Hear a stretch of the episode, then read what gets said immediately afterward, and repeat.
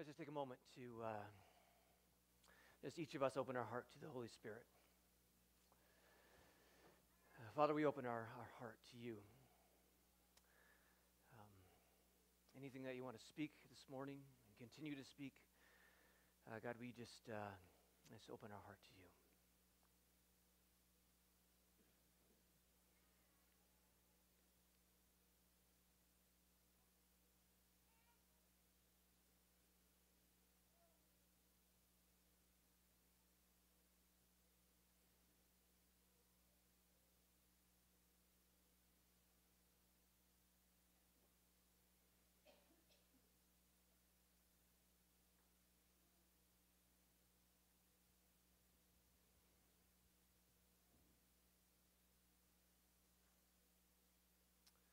Amen. Amen. I got my haircut this week. If you don't recognize me, I'm Jesse. my twice a year haircut and it goes from short to long. uh, we've been working on a series called uh, Your Calling and Purpose, and uh, this will be the fourth and last message in that series. Next week, we'll uh, look at a Christmas theme. Uh, today, we're going to talk about uh, stepping out in faith. We began this series with Ephesians 2:10 and this has been uh, somewhat of our theme verse. It says for we are God's masterpiece. He has created us anew in Christ Jesus so we can do the good things he planned for us long ago. That we are God's poetry, his masterpiece, his handiwork as some translations put it. Uh, that is that um, Every of uh, uh, us is, all of us are special, and we use that word special in a good way, not like you're special. You're, you're special in a good way. And uh, all of us have purpose. There's not a single person in this room who doesn't have a purpose. Uh, there's not a single person in this room who has no meaning for their life because God has shaped you and designed you, and He's got good things that He has planned for you to do. That you have a, a role to play in this world. There's an important piece of the puzzle that you play and the reason that you look a little bit different than everyone else is because there are things that God has called you to do that are different than perhaps everybody else. That we are different uh, for a purpose and different for a reason. Uh, we looked at the, the idea of calling throughout the scripture. Uh, you can use calling or purpose or destiny or God's plan or however we want to use that word. That there's a calling on your life of salvation.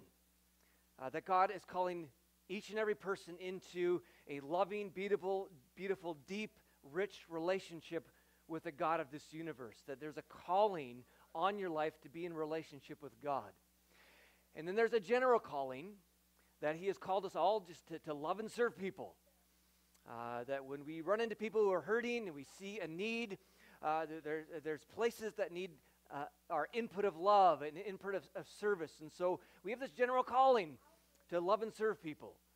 And so even if you don't know like what your exact specific calling is or your specific destiny, that's okay. Because you know that uh, your general calling is to love and serve. And so we also talked about this idea of a specific calling. Uh, God has a call on your life in, in, a specific way, and it often has to do with the way you're shaped and gifted and the way you're unique, and that's your specific calling. And we spent some time talking about not uh, freaking out if you don't know what that calling is. Uh, sometimes people can get really stressed out, like, you know, I got to find my destiny, or, you know, I got to find my calling, and, and, and, they get stressed out. Well, the reality is, most of the, time, of the time in the Bible, people did not have to find their calling. Most of the time, their calling actually found them. And so, if you don't know what your specific calling is, just live out your general calling, love and serve people, and often, as you're doing that, your specific calling will actually find you and grab you. And one of the ways that happens is, as we talked about in our third, uh, uh, second message, is the idea of a holy discontent. That God will uh, place a holy discontent on our, on our hearts. He, we will see something that we might get a little frustrated with, or maybe even a little bit angry, but it's a holy thing. It's a holy discontent. And we defined it this way it's an aspect of this broken world that when you see it, touch it, get near it, it grabs your heart. It is a heart's cry that matches God's heart cry that says things just shouldn't be this way. It is an issue that is calling you off the couch and into action. It is something that you just say, like, uh, the, the kingdom needs to be involved in that. And, and it grabs your heart. And so we've been asking the question if there's a tension in your heart between what is, what you see, and what should be and could be. Is there an aspect of this world where you look at it and says, and you just say, you know, things should be better, things could be uh, that needs work? Does not necessarily mean we should jump right in and sell our house and move across the world to fix whatever issue that is. There is the idea of God's timing. And we talked about keeping in step with the Spirit. That we don't want to go ahead of God, we don't want to be behind God, we want to keep in step with the Spirit. When God moves, we move. When He stops, we stop. As it says in Galatians 5, since we live by the Spirit, let us keep in step with the Spirit. And this is where it's important that we are hearing God and listening to God. And as we talked about last week, the idea of listening for and looking for confirmation that we don't want to go ahead of God, we don't want to be behind God, we want to be keeping in step with the Spirit. And we saw with Nehemiah, he's been our example, that he received his holy discontent in, in the fall time, uh, but he didn't actually step out in action until the spring. He, he waits four months. For some people, like Moses, it was 40 years. Uh, for sometimes it's, it's maybe only an hour or two, but again, it could be quick, but it could be a long time, but you want to wait on God's timing.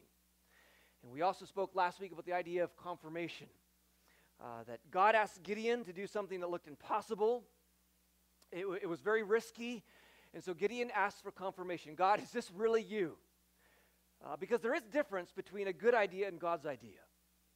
And sometimes we might just have a great idea, but it's not God's idea. So uh, we want to make sure we have confirmation be- before we step out and do something risky. Uh, but the point today is we see in Gideon's life and Nehemiah that when God says it's time, they actually have to take a huge step of faith. They need to step into this great adventure. They actually need to say, you know, I'm going to step out and do what God is asking me to do. And most of the time, that's going to require a step of faith, it's going to require risk, it's going to require stepping out beyond your own abilities. And uh, we call these God sized assignments, and, and I, and I, and I kind of wrote it out this way that God wants to partner with us in transforming this world. In this partnership, there are things we can do and things that only God can do. Therefore, from our natural perspective, it'll look risky and at times impossible we will be required to take a step of faith beyond our own abilities and inadequacies. Uh, so God is, is always wanting to partner with us because he's a relational God. When God wants to change something in, in this world, he'll find someone to work with him. And in that partnership, there, there are stuff that we can do with our own abilities, and we have our own skills, and that'll be a part of it. But because we're partnering with God, God says, Well, I want to do stuff that you can't do. And that's the impossible stuff. That's the stuff that we look at and go, that's not going to happen. But God says, well, I can make it happen, and I'm partnering with you. So whenever we have these God sized assignments, there will always be stuff where we're like, God, if you don't come through, this is not going to work. Uh, God, this, this looks impossible, what you're calling me to. I, I can't handle this. And God is saying, exactly. Because I'm partnering with you. There is some stuff you can handle, but there's also stuff that I'm going to handle because we're working together on this. And often, when it comes to our specific calling, there will be things that are beyond our abilities that God is calling us, calling us into. An example, a small example, is in Matthew. Uh, this is Matthew 14 when Jesus is teaching this large crowd. And, and after a while, the disciples came to him and said, This is a remote place, and it's already getting late. Send the crowds away so they can go to the villages and, and uh, they can buy some, themselves some food. And so the disciples have like a, a bit of a holy discontent here.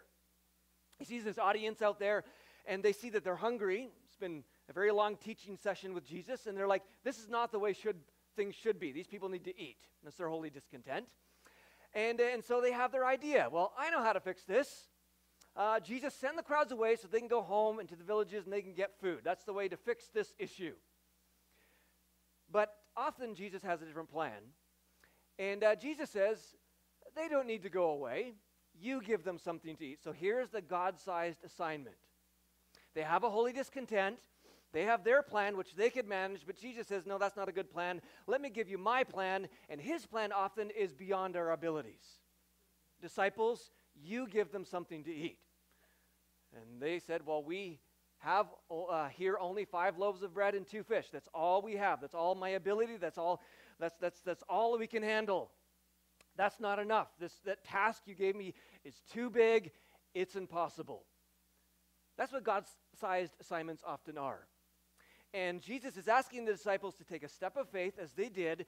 And as they did, Jesus takes the five loaves and two fish and he multiplies it, and everybody is fed. The disciples did their part five loaves, two fish. God did his part. He does the miracle, and the holy discontent is fixed. And this is the way it works uh, God will place something upon our hearts, and, uh, and often we're like, that's bigger than me. You know, I'm not skilled enough. I'm not good enough. I don't have the abilities to do that. But God says, that's okay because I'm partnering with you in that task. Henry and Richard Blackaby, uh, they said this, and we read this last week as well. Some people believe God will never ask them to undertake anything that seems impossible. They believe God will never lead a church to attempt something they cannot afford, ask someone to do something outside their giftedness, or lead someone to do something they are afraid of doing. Yet, if people are going to see God at work, they must witness more than just sincere Christians doing the best they can.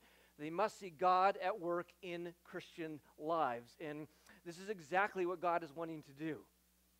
Uh, he'll be asking us to do things that are bigger than ourselves. And what we need to do is make sure we don't shrink back and shrink that down to something we can handle. Because if we only do what we can handle, we will never see the miraculous work of God. I mean, if you only can only do in your life what you can do, uh, there's no room for miracle. There's no room for the miraculous. Um, you won't find yourself praying, God, if you don't come through, this is not going to work. I mean, all of us, at least at times in our life, should have things where we're, we're on our knees saying, God, if you don't come through, this I'm going to look silly. God, if you don't come through, this is going to be a disaster. Those are those God sized assignments. Way to illustrate this, and um, I think we've used this example before of this, this tightrope walker named Charles from the 1800s. Uh, he, he was quite the tightrope walker. And he could walk across this rope. Uh, sometimes he'd string it across like the Niagara Gorge, you know, 160 feet in the air and be like over a thousand feet long. And he would lie down on it and he would, you know, do a somersault on it. And he would actually set up a table and a chair on it and drink wine and uh, he would actually bring carry a, a, cook stove on his back and set it up and cook an omelet in the middle of his tightrope. He's quite, quite the guy. Um, there he is carrying his manager on the back, you know, uh, uh, all the way across. Uh, but there's one famous story about him where he would carry, uh, push a wheelbarrow across this tightrope, and he'd go across, and then he would throw a sack of potatoes in it and, and go across. And, and as the legend goes, as he came across with his sack of potatoes in his, in, in his wheelbarrow, you know, the crowd's going, Whoa, you're amazing. You know, they didn't have YouTube in those days, so this is like the amazing stuff they saw. Uh, they're like, Wow, you are amazing. You're, you can do the impossible. And, and so he says, Well, do you think I could carry a human being across this tightrope in this wheelbarrow? Because he just did a sack of potatoes and he set up his stove and his chair, and, and they're all like, Of course you can. You're amazing. You can do anything. You could easily carry, carry a human being across that tightrope in a wheelbarrow. And then he says, Well, since you all think I can do it, who wants to get in? right? and as far as the story goes, not a single person got in, you know, the wheelbarrow, of course. But you know, often that's you and me with God. You know, we, we sing that song, You're the miracle worker, you're the way maker. you know, God, you can do the impossible. God, you can work through pe- weak people and you can do big things. And I believe that. And then God asks you to do something. Hey, would you get in the wheelbarrow? And we're like, well, you know, that's bigger than me. That's, that's going to be impossible. I don't think I'm going to be able to handle that. Sorry. Um, I don't know. Maybe I'm the only one who does that. I don't know. But uh, but it's where we need to, to learn that God is a miraculous working God, a miracle working God. He is the waymaker, and God does, does the impossible. And at times, He will ask us to do the impossible. So if we go back to Nehemiah's story, because we've been following his story, you remember he has this holy discontent about the state of Jerusalem.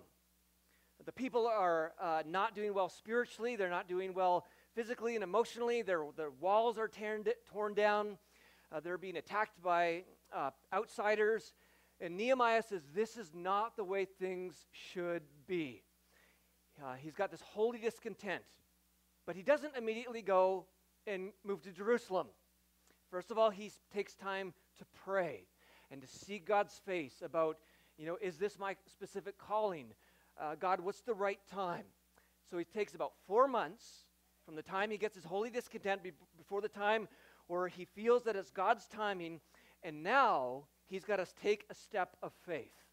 He's got to step into something that, humanly speaking, would seem impossible, but because God is calling him to do it, he does it. And, um, and he's got to ask, do a big ask of the king of Persia, because he's just a wine bearer. He's like a servant to the king.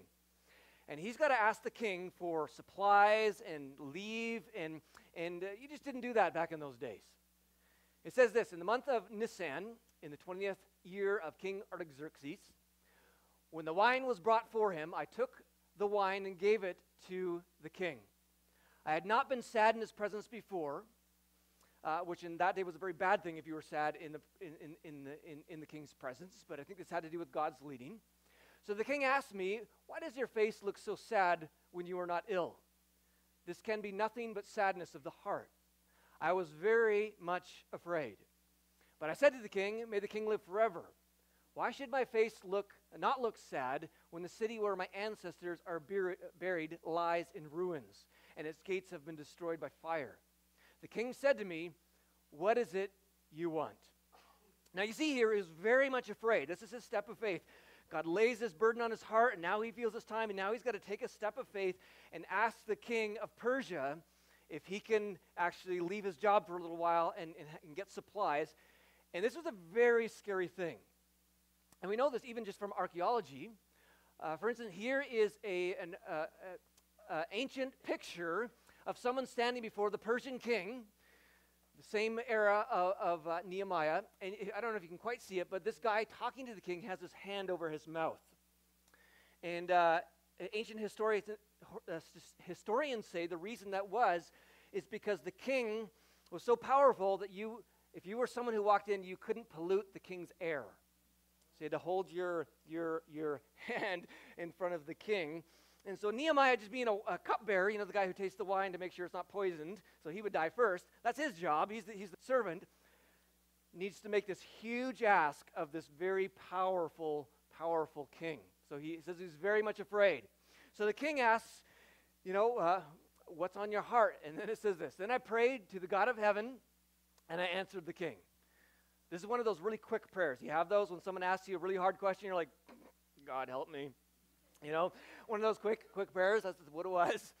And he answered the king If it pleases the king, and if your servant has found favor in his sight, let him, him send me to the city in Judah where my ancestors are buried, so I can rebuild it. Then the king, with the queen sitting beside him, asked me, How long will your journey take, and when will you get back? It pleased the king to send me, so I set a time. I also said to him, If it pleases the king, may I have letters? So he's giving the king a job here. May I have letters to the governors of the Trans uh, Euphrates, so that they will provide me safe conduct until I arrive in Judah? And may I have a letter to uh, Asaph, keeper of the royal park, so he will give me timber to make beams for the gates of the citadel by the temple, and for the city wall, and for the residence I will occupy. And, and it says this, because the gracious hand of my God was on me, the king granted my requests. And this was a God thing. God was involved in the situation. Nehemiah did his part. He does the ask. God does his part. He provides a miraculous answer from, from the king. And again, this is what it will look like for us. God will give us a task, and we will have our part, and then God will uh, do his part, uh, the miraculous part. The same picture for Moses. You remember Moses has this holy discontent to free his people who are in slavery. He goes too quick, he goes ahead of God. God says, wait. He waits 40 years until God says it's actually time. And now that he's in step with the Spirit, God uh, pre- presents him with his job. The Lord said, I have indeed seen the misery of my people in Egypt. I have heard them crying out because of their slave drivers, and I am concerned about their suffering.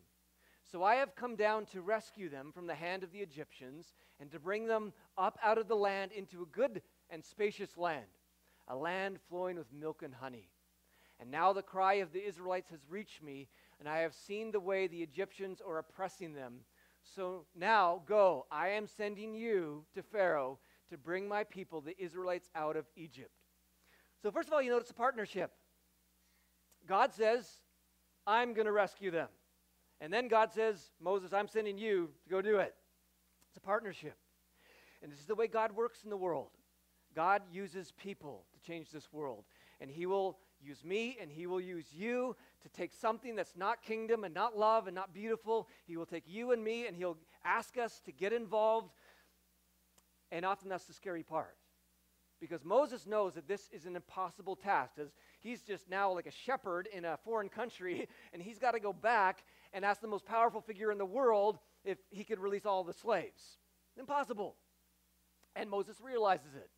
He says, I'm not getting in the wheelbarrow. That's what he says.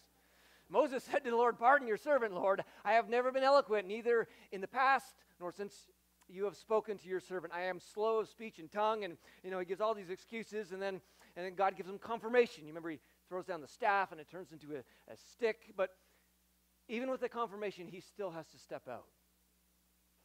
Now, what if Moses said no? Like he just said, No, I'm not going to do it. You know, I saw that confirmation, I'm just not going to do it. Imagine what Moses would have missed out on. And imagine what his people would have missed out on. I mean, imagine if Nehemiah said, you know, that's too scary. That's, that's going to require too much faith. I, I, it's, a risk, it's risking my life to go ask the king. I know you're asking me, God, but that's too scary. That's too big. I, I'm not going to do it. Imagine what Nehemiah would have missed out on. And I just wonder sometimes how much I've missed out on when I say, God, I'm not getting in the wheelbarrow. Oh, it's too big. Or how much you've missed out on. And it's those times when I have stepped out in faith when I say, God, you better come through us. It's not going to, uh, you know, I better be hearing your voice right on this one. And, and, and it's in those moments that it's just like, oh, God, you're so amazing. This is, this is, this is amazing. This is awesome. Those, those moments when we trust God in those difficult times. This takes courage. You know, another, some people say another way faith is spelt is R I S K, risk. Joshua was another one, but God made this ask he says, You know, I'm going to be with you, but I want you to take Moses' place, and I want you to lead the Israelites in as they go into the promised land. And, and he says this As I was with Moses, so I will be with you. I will never leave you nor forsake you. Be strong and courageous. Be strong and very courageous. Be careful to obey all the law my servant Moses gave you. Do not turn from it to the right or to the left that you may be successful wherever you go. Keep this book of the law always on your lips. Meditate on it day and night, so that you may be careful to do everything written in it. Then you will be prosperous and successful. Have I not commanded you? Be strong and courageous. Do not be afraid. Do not be discouraged, for the Lord your God will be with you wherever you go. Have courage when God is placing something on your heart. You know one of the most common commands in the Bible is actually to not be afraid and be courageous? More than like love people, more than pray, more than all these other commands that we think are really important, is to do not be afraid.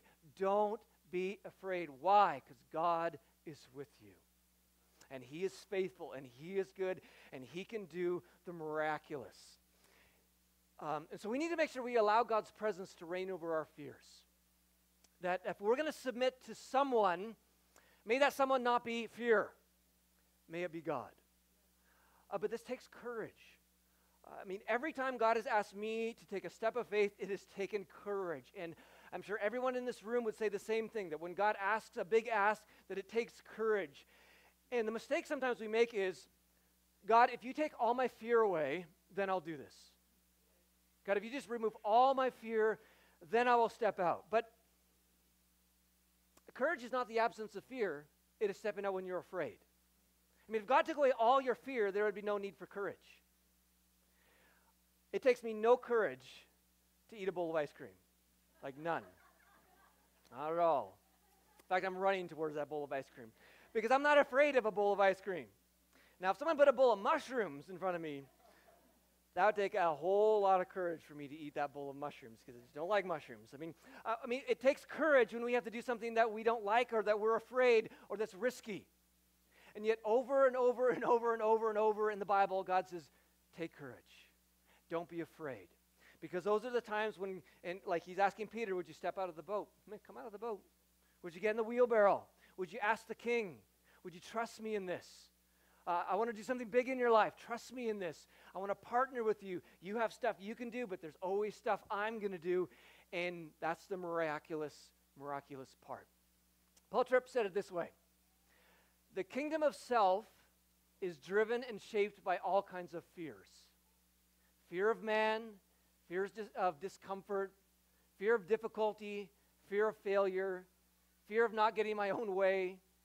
The principle is this if God doesn't own the fears of our hearts, he will not own the practical direction of our lives. Now, who is leading your life? Is it fear or is it God?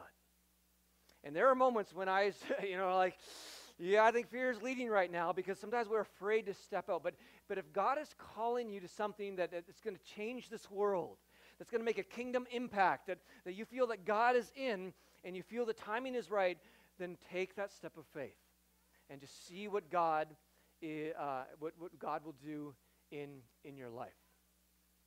Now, I wanted to leave a bit of time today just for maybe some of you to share a story because it's one thing for us to read scripture, but it's another thing for us to say, you know, I had something like this in my life where I had to take a step of faith and I was afraid, but I did it, and here's what God did. Um, so, what, or maybe this what God sized assignment has God been speaking to you about? Is there something that God is laying on your heart which, which is going to take a step of faith? Or maybe as an encouragement, um, is there something that God has asked you to do before where you've, you've had to take a step of faith and you did it and you saw God do the miraculous. It could be as small as even praying for somebody, could be as a, maybe a bigger decision in your life. So I don't know if anybody wants to share. Yeah, Marina. Oh, maybe we'll use this mic here.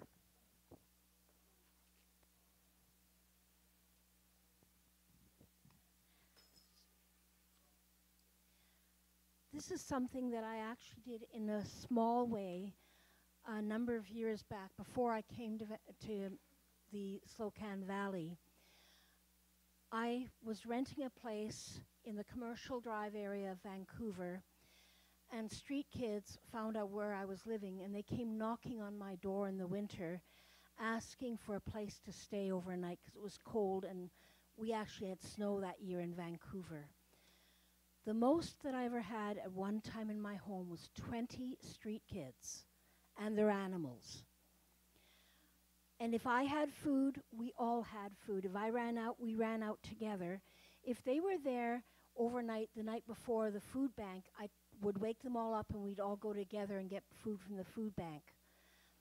I even put on a Christmas Eve dinner for those kids. I had 40 street kids come to my home for Christmas dinner, and I had presents for every last one of them, including hand crocheted hats for all of them that I'd made. At that time, God put on my heart the desire to have a home for street kids where they could stay full time, long term, where they'd be loved unconditionally. So many of the places in the greater Vancouver area have homes, but there are conditions on them staying there. I wanted a place where they could be loved unconditionally. Coming here, it felt like that whole dream was gone completely. But God put it back on my heart again last week, and I don't see personally how it's going to happen, but I know this is something God has not given up on. I know that there's kids in the in this area that have nobody that no one cares about them. They they find places under under bridges or wherever where they'll sleep at night. They don't have a place to live or sleep. And I have the sense that God is asking me to start taking steps to have a home for them. Like I said, I don't see how it's going to happen, but I feel that this is what God is calling me to. Thanks, Marina.